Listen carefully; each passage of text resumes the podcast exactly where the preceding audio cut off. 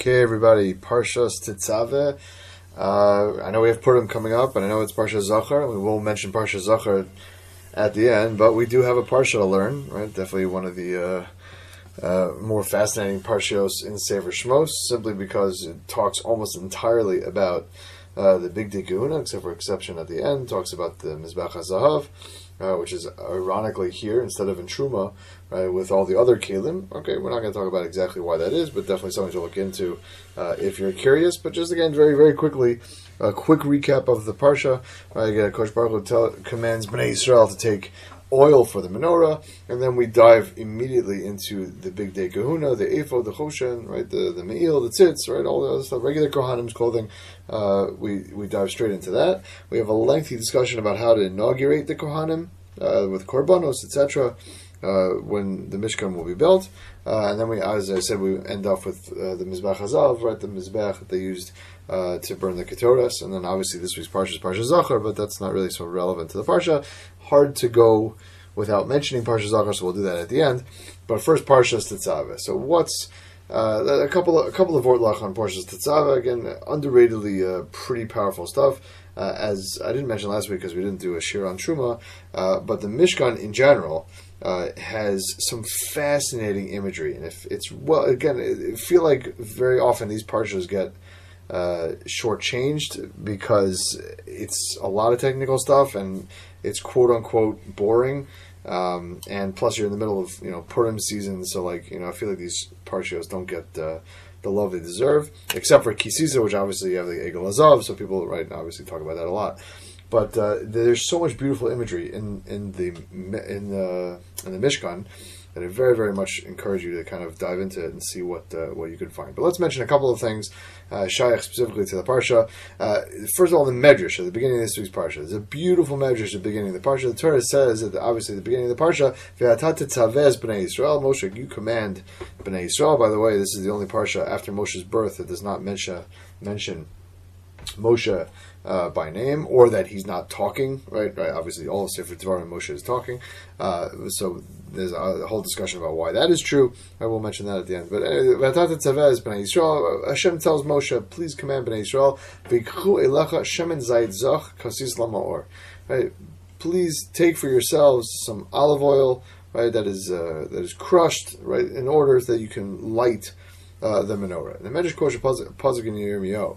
Pasuk says in Perkid Aleph, it says that Zayit Ranan Yefei Pritoar Kara Hashem Shemech. That Kosh Baruch Hu called Bnei Israel Zayit Ranan. They called Bnei Israel right, a beautiful, uh, a beautiful olive, Yefei Pritoar, a beautiful fruit. Bnei Israel are compared uh, to an olive. And why is that? Says the Medrash, because if you mix any two drinks together, right, any drinks in the world, any liquids, right, they will blend together and there is no way to distinguish one liquid uh, from the next. Okay, obviously, you get a bartender who really knows his stuff. Okay, fine. But all the liquids in the world, you mix orange juice and water, you mix uh, you know milk and uh, coffee. I don't know, whatever. Any drink, any liquid, you mix them together, they're going to create some sort of uh, potion. But oil with any other liquid, that always ends up with the oil at the top that always ends up with the olive oil at the top. And as such, Bnei Israel are compared to olives. Right? When they're doing Bnei Israel's will, right, says the Medrash, then they rise to the top. Right? No matter what nation they get mixed up with, right, during their long exile, right, if they're doing what Kosh Baruch Hu wants, then they always rise to the top. Asks Rav Sinai Adler, who is a Rav in, uh, in Mevaseret, who's a Rav of the Israeli Kol over there, uh, famed Holocaust survivor, uh, was nifter a couple of years ago. So in his Sefer Dvar Sinai, he asks a great question. He says, Beseder, wonderful. Oil rises to the top, right, of any drink, and they're, okay, very nice Bnei Israel compared to olives and whatever it is, very fantastic. The problem is, Bnei Israel are not compared to olive oil, right? Bnei Israel are compared to olives, right? You ever put an olive in a drink? Right, so I don't know about all liquids, but uh, you ever see the old James Bond movies, right? Martinis have olives in them. They are not floating on the top. The olives sink to the bottom. Right, so the Medrash right, was not exactly accurate when it says you mix right, Bnei Israel doing Tzon Shamakom, right? Bnei Israel, you, you, you, they always rise to the top. The Bnei Israel compared to an olive, a Zayit Ranan, not a Zayt Shemen, Ra'anan in the pasuk. So what's the deal with that medrash? So Rav Adler says, Rav Sin Adler says, he answers based on his own uh, life experiences, no doubt, uh, and he explains that just like an olive is ground up and crushed to create olive oil, so too, unfortunately, Bnei Israel are crushed and ground up through their gullus, and only then does the olive oil come out. Uh, and in Echanami, Bnei Israel come on to- come out on top, but only after they get oppressed and afflicted and subjugated uh, by the Goyim. But I thought perhaps right? That we can answer a little differently based on uh, the end of the Medrash. Right? Again, notice again, remember what the Medrash said. It does not say that the Jews always rise to the top. Right? It's the Medrash made a, made a caveat. Right? It said that only when Bnei Israel do Hashem's ratzon, right, and keep the Torah, then they rise to the top. Whatever nation right, they're involved with. And maybe that's exactly the point. That if Bnei Israel are doing Hashem's will, right, then they're compared to the finest product of the olive. The ultimate product of the olive is its oil, right, which rises above any other, you know, comparable substance. But if, if the Jews are keeping Bnei, uh, you know, the Torah in the midst of any other culture, so then they'll rise to the top. But if they're not, chas shalom, so then they're compared to the olive itself, right, which is untapped potential, if you will. And that will sink whenever mixed uh, into any drink, implying that Rahman al if we don't, you know, kind of keep the Torah, as then Bnei Israel end up sinking to whatever, uh, to the bottom of whatever culture they're with. And certainly, certainly, unfortunately, right nowadays, uh, it has uh, relevance. Uh, it seems like an everlasting gullus, right? Even in Eretz Yisrael nowadays, right? Unfortunately, uh, we have uh, you know the Goyish cultures that are all around us, right? And and very often we are not, myself included, we are not necessarily keeping the Torah uh, as we should. Right, and, and as the Kosh Baruch promises us that Eretz Yisrael, we will get the zchus of getting Eretz Yisrael is through keeping the Torah. Right, if you keep the Torah, right, so great. If you don't, right, if you uh, contaminate the land, the land will spit you out. So, mitzvah we shall be uh, should realize that that's the reason why we have these satzlachas, and certainly when it's driven home by terrorism and all that type of stuff, right? Again, we're try, these are reminders for us to remember why we're zocha Eretz Yisrael uh, and why we're zocha uh, to survive and thrive in Godless, right? It's only through the Torah. It's not because, right, we've figured out some magic, you know, way to to assimilate into cultures, and you know, if we become uh, American, Russian, German, Bulgarian, whatever it is, they're going to accept us. No, it's exactly the opposite. Uh, that whenever we kind of like feel, feel ourselves sliding into the cultures, that's when Akash Baruch Hu unfortunately pushes uh, pushes the issue. Okay, what was the purpose of the Bigdei Kehuna? Again, the whole entire parsha, not the entire parsha, but much of the parsha talks about the Bigdei Kehuna. What was the purpose of the Bigdei Kehuna? So, and as the Rambam points out, in right, in Hilchos Klei Mikdash, there are a lot of halachos. I'm not sure if you know, a lot of halachos with the Bigdei Kehuna. It had to fit. Right? They couldn't be worn. They couldn't be dirty. Worn isn't like worn out. Right? Couldn't be dirty. Right? You had to do avodah while wearing the Big Day Kahuna. The question is, what's the point? Right? What was the point? So, as you might imagine, the purpose of clothing, right, has twofold, more or less twofold. First of all, right, the Ha'amek Davar, right, the Netziv writes that Bnei Yisrael should see the Kohen Gadol and also the Kohanim and realize that they are elevated. Right, they, they realize that they are elevated above Klal Yisrael. That Akash Baruch Hu chose the Kohanim. Right, then Bechorim had their choice, right? The Bechoros, Bechoros, uh, they had their choice. Right? The firstborn had their choice, their chance, and they, they blew it by the Egel HaZahav. Kosh Baruch Hu lifted up Shevet Levi, right, and specifically Aaron's children, the Kohanim. So there, they should see that they are an elevated state. That these are extra holy people, and they're doing the holy avodah in Beis Hamikdash, or the Ramban, the same, along the same veins, right? That uh, fascinating. But uh, that that Akash Baruch Hu, the Ramban writes, modeled the Big Day Kuna after what was royally fashionable at the time, right? That these people should look like princes. They should look like kings. Right? That you should have a certain impact on the viewer, meaning that the big deguna are for the people looking at them, and they should be affected, right? If you go to the Beis Hamikdash and people walk around in flip flops and board shorts, so obviously it would not create the same vibe as if you walked around and saw people wearing, you know, tcheles argaman, all these beautiful uh, bigodim so that's that's first of all that that the clothing affects people who are looking at the wearer, right? and therefore the Kohanim had to have special clothing that would show them in a regal state because Bnei Yisrael again they're going to come to Beis Hamikdash. Can you imagine? You come to Beis Hamikdash, offer your korban, and the dude's chilling there with uh, I don't know a hookah and some sunglasses. Obviously, it's not not appropriate. So we had to have proper clothing so that the the vibe and the ambiance and the proper respect would be had would be shown right from the people who are viewing them. The chinuch, interestingly enough, uh, in mitzvah tzadik tes, uh, points out that the opposite is also true, and this is the other possibility: is that man is affected by what they wear. Right? People are affected by the clothing that, that are on them. Right? And you needed therefore specific clothing for the temple service, for the Avodah Beis Hamikdash, right? To make not for the people necessarily, but for the Kohanim. For the Kohanim to focus and realize, you know, Dalaf Nemiyata Omed, realize in front of who you're standing, where you're standing, um, and uh, and so they could be, for themselves to, to do the avodah, to shach the korbanos, to do all the other types of things they had to do, right? With the proper kovod rosh, with the proper sense of respect. The musr for us is that we have to be aware of both of these things in terms of what our clothes do. Meaning, often we don't really think about clothes in this way. Right? We think about style, fashion. What are people going to say about us? Maybe we're trying to impress certain people. Right? Certainly, when we're teens or, early twenties, we're definitely trying to impress other people with our clothing. But we don't think about the actions that come about as a result of our clothes right? We don't again. We, we we have certain sensibilities, right? We realize that we don't wear a bathing suit to a wedding, right? Okay, right? That that makes sense. Uh, and you don't wear, wear, a tuxedo to the beach, but it's not because like usually we don't do that because we're going to get laughed at. But the real reason we probably shouldn't do that, and the real reason that uh, you know we should have some sort of respect uh, to for you know let's say a chasna or for davening or whatever it is, is because we act a certain way depending on how we are dressed. Uh, we act, let's say, if you're dressed nicer, you act more refined. If you're dressed down, you act more relaxed. That has an impact on us. Uh, that's and the impact of our clothing on us and also on other people. Right, that also should be a driving factor in terms of how how we dress. This is similar to avoid on last week's parsha. Right, we didn't give a share, so I got to slip something in. Right, uh, last week we talked about building the aron. So the pasuk says right, that the aron was made out of which should be covered inside and out with gold. Right? It should be gold, wood, gold. That's how they Taklas Rashi explains it. They made made the Aron. They had three boxes. They had, they had, a golden box. They put inside the wood, and then a little like kind of like one of those babushka dolls, right? The one a little bit smaller, a little bit smaller, a little smaller. So they had gold, wood, and then gold. And the Gemara in Yuma Dafayin Bays, right? Darshan's out the psukim over there. I mean, bias from penu from inside and out has to be like gold. so Rava says. Called Talmud Chacham, Shein Tocha Gabaro in Talmud. That anybody, any Talmud whose inside is not like his outside, uh, is is not a Talmud Chacham. Right? The Gemara Brachos and Chav Ches, Rabbi Gamliel said that as well, right? That he didn't want to let anybody, even a Talmud, into the base matters if he wasn't Tocha Gabaro. Fine.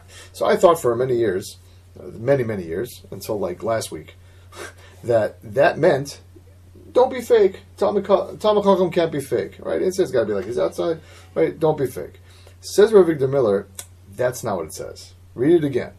It says it doesn't say baro ketocho. It doesn't say that a Talmud needs to have his outside matches inside. Right? Can you imagine if our outside matched our inside? Right? We, if we always said whatever we thought, if our outsides matched our insides, that would be a disaster. Right? No, it's your inside has to match your outside. In the sense that sometimes, and a person, uh, person has to fake it because our outsides, right, have an impact on how we think and how we act right? Sometimes you know you're not in the mood to learn or to learn hard or to daven with kavana or be so besimcha your friend simcha if you're in a bad mood or whatever. But if you fake it, right, you give a fake smile, right? You go you go to davening and try and go through the motions. What you do on the outside has a hashpa, has an influence on your insides. So Talmud Chacham says Rava has to know when to put on a show right? Went to fake whatever he's involved in. He's got to fake the learning. If he's not in the mood, he got up, he has a headache, whatever. He's got to fake. He's got to put a fake smile on a chasana, a simcha, whatever, to dr- and that will drag his insides along for the ride and get his insides to change, right? Like the Mesilas Yesharim says, right? That uh, in Perik Zion, right? Achitzonios melreris apnimios, that the outside drags along the inside. So clothing is a part of that, right? It's not only the fake smile or you know the way you carry yourself and what you talk about right? It's the way you dress has a real impact on how you feel how you think how you act right? If a, if a, if you're dressed not natsnius so you're going to think you're not natsnius if you dress formal you're going to think formal right? What do you wear to davening right? Showing up in flip-flops and adidas track pants right, creates a different davening than if you show up in dress shoes and slacks, right? That's the clothing. It said the clothing makes the man. Well, I don't know if the clothing makes the man, but it, the clothing makes the person wearing the clothing think and act differently, and that's part of the whole the whole word of the Aron, right? And it's something we have to think about when we put on clothes, not only because they're fashionable and what other people will think about us, but how the clothes will lead us uh, to act. Okay, uh, let's talk about one of the uh, one of the, the, actual bigdei Kehuna specifically, uh, just because you know might as well get uh, you know get a vort on the actual clothing, and then we'll we'll jump to Parsha Zachar. Right, the, there's an interesting description, this description rather uh, of the ephod. Right, the ephod was uh, the the robe, I guess not really the robe. I don't know how, how you translate uh, the ephod, well, whatever. Uh, part of the uh, whole uh, Kohen Gadol's ensemble over there, uh, including the choshen, etc., the me'il, whatever. So the ephod was probably, you know, that's just to, to, illustrate. It was it was like a, had like straps uh, and then like a, a wraparound kind of thing on the bottom. You attach the the, the choshen. Okay, so basically, the bottom of the ephod had these alternating bells and pomegranates on it uh, Verimon, Palmon Verimon. Uh, and again, similar, if you, you need a, a, modern day equivalent, you can see it like a talus. If you ever see a talus, like one, one side of the talus is kind of like twisted in these like kind of cute little, I don't know, bell slash pomegranate type things. So again, that that had on the bottom of the ephod was the bells and pomegranates. So points out Rav Melech, Rav Melech Biederman says the pasuk says interestingly. Again, you had the the order was bell pomegranate, bell pomegranate, right? The alternating bells and pomegranates. Obviously, it wasn't an actual pomegranate, just to be clear. It was the cloth the threads were tied into a pomegranate, kind of like the talus. And then you had actual bells, right? That little kind of ding, ding, ding, so that people would hear, right, when the Kohen Gadol uh, was coming. So Rav Melech points out the very fascinating lashon, right, in the pasuk. Pasuk says, "Pamonei zahav bisocham saviv," that you had these golden pamonim, the golden bells in between them, Saviv. And it says also, in Parsha, that's in our Parsha, in Parsha Pekude also, when they made the big Degun, it says, V'yitnu et pamonim beso harimonim al shulei ha'me'il Saviv. Right, outside of the Me'il, right, again, uh, on the fringes of the Me'il, right, um, you would put the pamonim beso harimonim right? And it means between the rimonim. But what's besoch? Well, what's betocham and besoch also can mean in inside. Like it's obviously it wasn't inside. Right? It's a very strange way to phrase it. It should have said bain, right, between the rimonim, right, alternating or some other phrase. What's besocham? What do you mean inside? So uh, uh, Ramelech quotes the Alshich. Alshich has an unbelievable shot. He says that the bell and pomegranate represent speech and silence. Right? Bells obviously make noise. Obviously, they have a clapper inside, right? So he says that that's comparable to a mouth with a tongue. A bell, is, if you can imagine a bell, right? You've been to the Liberty Bell probably, right? It has a, has a clapper inside, that thing that makes noise, that swings back and forth. So that's the tongue, right? And the mouth is like it's like an open mouth with a tongue inside. Pomegranates obviously are filled; they don't they don't make noise, right? As opposed to the hollow bell, right? They don't they don't make noise. So the Torah is coming to hint that the palmon should be inside the pomegranate, that the bell should be inside the rimon, right? Meaning the speech should be inside silence. I mean, silence should be the majority. Silence should be the overarching right, entity, and and should, the silence should be more than speech. You know, again, uh, similarly, Ramelech points out that a person is given one mouth and two eyes to say that he should only say half of what he sees. Right, he should only let's say a person should should not say everything, uh, comment on everything he sees. He should speak about only half of what he sees. Gemara Megillah Megillah, Daf Yudches, Mila Basela Mashtuka Betrain, right, which basically means in Aramaic right, that uh, a word with a coin, right, in silence is worth two. Right, long story short, um, that uh, it's better to be silent, um, and therefore it would make sense that the Me'il Right, it makes sense that the me'il, the robe, right? Did I say the ephod? No, it was at the the pomegranates were in the me'il. So the, the me'il is which what you had the bells and whistles, right? The bell, the bells and pomegranates, rather, right? That is says the Gemara in Erchin is mechaper for lashon hara. Is mechaper for lashon hara. Now we we have to realize that again. Just nowadays, um, we talk so much. And if we're not talking, we're texting, and that counts. By the way, we're communicating so much right? And and the, just the concept of silence, right? silence is so awkward nowadays, with all the music and noise and TV and radio and, and uh, podcasts and uh, streaming music and all. If there's no nothing going on, if there's no noise, there's no talking, right? It, people get awkward. And I mean, like, if they're not all clued on on their phones. Obviously, nowadays, the mo- most human interaction, everybody just sitting on a bus watching their phones or whatever. But I mean, like, if there's nothing else going on, if there are two people hanging out and there's silence, it gets awkward. Silence is not awkward. Silence is, is valuable. Silence is better than talking. You don't need to fill the air with idle chatter, as they call it, as they translate in the ArtScroll. But you don't need to just talk for the sake of talking. Right? Talk for, for good reasons, but just talk for don't talk for the sake of talking is silly. And that's one one of the the what the, the Torah is trying to get at that the pamon should be beso harimon that the pamon should be inside of the the loud one, the noise should be inside of the silence. That the silence should be more. Uh, and Ramelech points out that you see this elsewhere in the parsha as well. This whole idea that speech is has to is has to be measured, is, is important, is valuable, and has to be thought about. Right? He says because again, as, you, as we pointed out, Moshe's name doesn't appear anywhere in the parsha. And the Baal HaTurim right, famously writes that this is because Moshe said, no misifrecha asher gazavta." That by the Chet Egel, Moshe was trying to argue for Bnei Yisrael to uh, be spared. And Moshe, one of the things Moshe said to Hashem was, "If you destroy the Jews, then erase me right from uh, this book that you wrote." Right? Again, it's upset. So, so uh, obviously that didn't happen. But the Gemara Mako says, Gemara Mako Stafir Aleph says that kilos chacham afilu al tanai ba v'nizkayim. That if a curse of a Talmud or the curse of a tzaddik, even if it's on condition, right? I'm cursing you on condition that uh, you know if you if you don't give me a hundred bucks, I'm cursing you.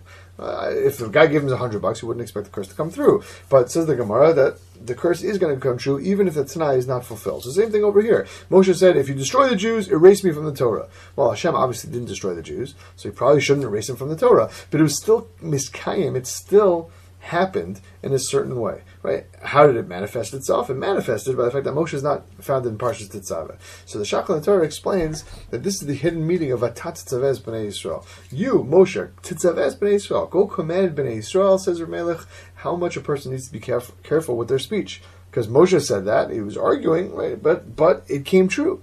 Right? Things that we say right, have a power that we don't even realize. Obviously, we talked about Lashon Hara before, we don't need to elaborate so much, but realize the things that your words do. Realize that silence does not necessarily have to be awkward, uh, it can be valuable. Uh, and don't just speak just for the sake of speaking, because inevitably that leads some to that leads to some sort of lashon hara, rechilus, etc., etc. Okay, let's uh, let's do something quickly on uh, on Parsha Zachor because you know Parsha Zachor is, after all, uh, probably the only kriya Raisa, the only thing you have to heard hear read from the Torah uh, that midaraisa, right? All the other kriyas are not necessarily daraisa, maybe parshas para, but okay. So so parshas Zachar is, is is super important, and we've mentioned before. Uh, what's the the whole idea of, of parshas Zachar? What's the idea of destroying Amalek? Pasuk says, "Zachoris asher salach Amalek baderech b'teischem Mitzrayim." Right? Remember what Amalek did to you on the path when you left Egypt. And again, we've mentioned this, but it's kedai to mention again, and then we'll say something a little bit further. There's an extra word in that pasuk. Pasuk says, "Zachoris asher salach Amalek." Remember what Amalek did to you, baderech on the path b'teischem uh, Mitzrayim when you left Egypt. What is that word baderech? It could have just said, "Remember what Amalek did to you when you left Egypt." What do you mean? What remember what Amalek did to you on the path when you left Egypt? So as Chazal explain, without getting into, the, into a long arichas over here, that Bnei Yisrael were on a derech. They were on a path. They were ready to go from the 49th level of Tumah to the highest level of Tumah. They were leaving Egypt. They're going towards Har Sinai, and Amalek stopped that. Uh, Amalek tried to make that cold. He tried to stop the inspiration. He tried to stop the growth. And so nowadays, right, we have to remember that the manifestation of Amalek is not necessarily in people who are trying to kill us, although unfortunately, Rahman Islam, we have many of those, but it's in our own personal fight with you know the Yitzhara, etc., etc., all those forces that are trying to keep us uh, from growing. And along those lines, Rav Melech explains what's the next pasuk. The next pasuk says, "Vayizanev b'cha shalim acharecha." That Amalek killed all the weak who were struggling at the back, who were straggling at the back of Bnei Israel. And Rashi explains who were these weak people. Uh, chisari koach, they were lacking in strength, mach because of their sins. Fascinating, right? Those who were affected by their sins, they were downtrodden, they were feeling badly, they're unable to, to get back up, right? And, and that was what Amalek did. They preyed on the rear, right? It attacks those who are down, those who are already kicked down, those who are already fallen, and it keeps them there. Right? That's what we have to destroy. That's why Machotim Chazecha Amalek to destroy this voice that says you can't get up from this, that there is no hope. Right? That's what you have to destroy when we're trying to destroy Amalek. This this this concept that you're not able to bounce back right from failure. And Rav Melech says that's a pshat in the Gemara Megillah and Daf Yud Beis. Right? The Pasuk says fascinating diak that I never noticed. Now the I, I read the Gemara, but the diuk within the Gemara is fascinating. Pasuk says lasot kiritzon ish ish. Uh, that uh, that uh, what's it called? Um, that Achashverosh did kiritzon ish ish. That he did like the, the will of each man. And the Gemara darshans that that's Mordechai and Haman. That Mordechai and Haman were trying to right, do different things with the Suda. Right? Mordechai obviously trying to get the Jews to, to save uh, Jews to, to keep kosher. It's all the halachos, etc. And Haman and Haman the opposite. So ish ish. Anyway, long story short, that's the context. But the words ish ish apply to Mordechai and Haman. How do you know? Because Mordechai is called ish Yudi, and Haman is called ish Tsar Yoyev. So Rav Melech says how do you know it's Mordechai and Haman? That it's Ish v'ish. That's Mordechai and Haman. Maybe it's Haman and Mordechai. Why do you? Why does Gemara say it's Ish v'ish? That man and man is Mordechai and Haman. It, should, it could be the other way around as well. So Rav Melech says no. Maybe it, Haman has to be v'ish. Haman has to be the second one. Why? Not because he got he got killed or he fell, but because if you rearrange the letters of v'ish, you get to the word Yeyush. Yud Aleph Vav Shin, right? That's Yeyush. Vav Aleph Yud Shin, that's V'ish. You can get Yeyush. That's to give up. That means to give up, right? That's what Amalek is all about. It says Ramelech. He quotes Rav Dan Segal, uh, Segal. Uh, I think he should live and be well. If I'm not mistaken, he's, uh, I think he's doing okay. I'm not sure. Big, one of the big tzaddikim in Israel. Um, I apologize. I'm not sure exactly where what uh, where he's holding. He should, if he if he's doing okay, he should continue to do okay. Uh, he explains that basically the pasuk says Sheva again. Pasuk again in the Mishlei Sheva Yipol Tzadik V'Kam that a Tzadik falls seven times and then gets back up. He says it doesn't say Tzadik Yipol Sheva V'Kam doesn't say that the tzaddik falls seven times and get up. It says sheva yipol. Person falls seven times. Tzaddik, right? The tzaddik come and then get, gets back up. And he says that because before a person falls, they can't really be a tzaddik. Because when a tzaddik is someone who overcomes, right? Uh, someone, someone who overcomes. That once they fall, they have an ability to rise, and they rise greater, right? We know the Gemara says about Shiva can reach higher levels than regular tzaddikim. Okay, so once a person has fallen, then they can be a tzaddik. So that's sheva yipol tzaddik v'kam. Right, that a person falls seven times and then he, be, he can be a tzaddik right, because he bounces back up. Amalek wanted to try and stop that because they knew that that was right, what the key to, to growth in Yiddishkeit. And we, and we all know, right? We go through the yeshiva and seminary year. It's not a smooth ride up to the top. It's a couple steps forward, a couple steps back, right? Back and forth, up and down, up and down, up and down. And eventually, right, we end up in a higher place. If a person would just fall once and be like, all right, that's it, I'm done so they'd never ever reach all those heights that they're able to reach. So that's the Indian Parsha Zachar, to remember that you're on a journey, that you're on a derech, right? And there are pitfalls on the journey, right? The classic cliched pitfalls, but it's true. Uh, two steps forward, three steps back, one step forward, right, etc. But don't give up, right? No yeush. Amalek comes to bring out yeush, to bring out to say that you can't do this, you can't get back. Never lose hope. Never lose hope of overcoming. Uh, and the fact that we, the times that we fall are really just impetuses right, to get us to reach uh, to greater, greater heights. Uh, may be zocha to use this Shabbos and the Shah and, and the Chag of Purim, right, to reach uh, the highest of the heights um, and bizocha to bring Mashiach to Canaan, right, to get us out of this galus. Uh, Amen. Ken Yiratzim.